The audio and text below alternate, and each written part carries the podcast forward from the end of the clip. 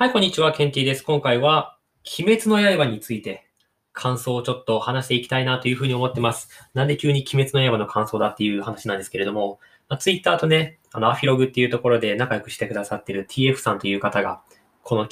滅の刃についての感想を、ま、話していてですね、あ、ちょっと僕も話してみたいなというふうに思ったので、今回ちょっと取り上げてみました。ラジオで神木さんっていう、あの、神木っていうネームで配信されているので、よかったら聞いてみてください。で、まあ、感想なんですけれども、もうそもそもこの鬼滅の刃っていうのが、いつから流行り出したのかっていうのが全然分かってないんですね。多分、ここ2、3年とかですよね、きっと流行ってるのが。なんですけれども、まあ、僕ちょっと前のラジオから言ってる通り、アフリカに住んでたことがあって、で、その前はちょっとカナダに住んでたので、3年間ぐらい、丸々3年ぐらい日本にいなかったんですね。だからその間に多分流行ってて、だから、去年帰国して、で、漫画を全く読まないし、漫画っていうものに全く興味のない自分の母親が、なんか鬼滅の刃ってめっちゃ今日本で流行ってるよって言ってて、自分のね、母親ってワンピースすらよくわかってないんですよ。あの人気の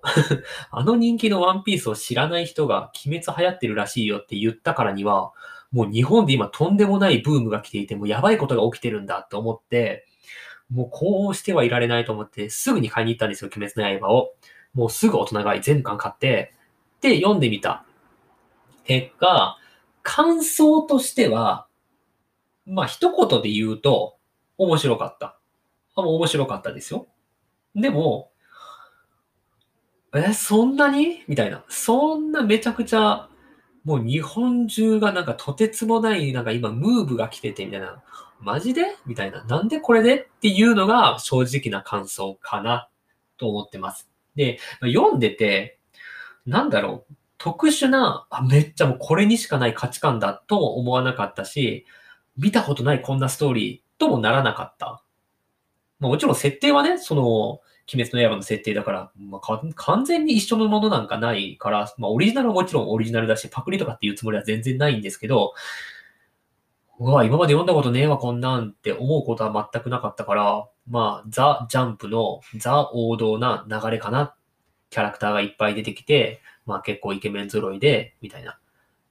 で、周りのね、強い人がいる中で、まあ、その人たちがこう、勝ったり負けたりするんだけど、主人公が成長していって、仲間と共に、みたいな、あるじゃないですか。まあ、ザ・王道。で、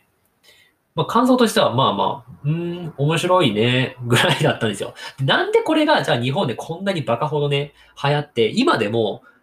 漫画買いに行ったら、一人一巻まででお願いしますとかなんか書き出されてるんですよ。どんな漫画だよみたいな。ワンピースでもそんなことねえよと思うんだけど、そんなね、書き込みがあるぐらいで今、鬼滅の刃ですよ。もう、一時、もう週間風速でいくとワンピース超えてると思うんですけど、なんでじゃあこれが流行ったかっていうと、シンプルに進むのが早い。ストーリーがポンポンポンポン次に進んでいくっていうのが、これの最大の理由じゃないかな。ワンピースとかね、もう面白いんだけど、あれちょっとなっていう人は、ワンピースの過去編に戻ったりするするところがね、長いんですよ。確かに他の漫画より長い。でも、それがあるから、次の話がより面白かったりとか、今まで見えてなかった部分がやっと分かって、えーってなったりとか、あとは最初の方に出てきたキャラクターが、後でまた再登場して活躍したりとか、まあそういうね、伏線になってたりとかも、そういう全体で面白いんです、ワンピースって。だから、読めば読むほど面白くなる漫画だと思ってます。で、もう大体の漫画って、なんか行き当たりばったりったら本当に失礼なんだけど、でもなんか、あっち行って、で、そこの話題終わったら、はい、次こっち行ってみたいな。で、ほとんどそこで出てきたキャラクターとかが後で出てきたりもしないし、何かの伏線になってるかって言われると、そんなね、壮大な漫画ってなかなかないと思うんですよ。で、そういう意味では、やっぱワンピースってすごいなと思うんですけど、鬼滅はね、展開が早すぎる。あんだけ、今、上限の鬼がとか下限の鬼がとか出てきてるじゃないですか。あれ、ワンピースに換算したら、100巻超えてるだろうっていうぐらい話がどんどん進んで、もうだってラスボスまで行っちゃっててみたいな感じですよね。それを今20何巻とかでやっちゃってるっていうのが、まあ、個人的に漫画好きとしては、えーって。だから、まあ非常に言い方悪いけど、今の現代の人たちって忍耐力がないんですよ。で、忍耐力がない人向けに、あの、ポンポンポンポン展開がいい感じで進んでいく。で、キャラクターもかっこいい、受けるみたいな。なんか、ね、日本人の忍耐力のなさがあれに火をつけたんだと思ってます。うん。だ他のね、漫画で、個人的に好きなのはキングダムとか、あと配給とか、なんか別に配給なんてよくあるスポーツ漫画だと思うんですけど、まあ、あれのいいなと思うところは僕は多分元運動部だったからっていうのが非常に大きいんですけど、元運動部でサブキャラのね、補欠キャラのなんか心とか気持ちにも結構重点を置いて、そこのところがピックアップされたりしてるのが、なんかいいなって思ったりとか、まあ、キングダムみたいな、こう歴史上のね、お話っていうのもあったと思うんですけど、まあ、それは今まであんまり読んだことがなかったから個人的にはなんか新しい世界観で、今までああいう、なんだろう、ちょっと男、なんかちょっと絵がね、すげえ綺麗系っていうよりはなんか汚い系というかなんか濃いじゃないですか。キャラクターたちが。ああいう絵ってあんまり好きじゃなかった、苦手だったんですけど、えー、これ、てか流行ってるって前から知ってたんですよ、キングダムは。でも、えー、でもなーってこう手手を出せずにいたんだけど、日本に帰国しました、キングダム、よりなんか人気出てますみたいなのを聞いて、え、もうこれ買うしかないなと思って、キングダムも一気に買って、面白い。絵は好きか嫌いかで言うと別に好きじゃないんだけど、内容が面白いと思って、あれはハマりましたね。っていう感じで、まあ別に僕ね、漫画を今、なんだろう、家に本棚4つ分ぐらい持ってて、まあまあ家の中のスペースを占めてるんですけど、で、しかも僕は文庫本というか、紙で読みたい派で、なんか電子でね、今電子の書籍とか売ってるけど、ちょっと僕は電子書籍あんまりいけてなくって、ちょっと古い人間なんですけども、まあね、いっぱい本持ってるけど、うん、鬼滅はな、面白いし、まあこれからも買うんですけど、僕惰性で買っちゃうんで、買うんだけど、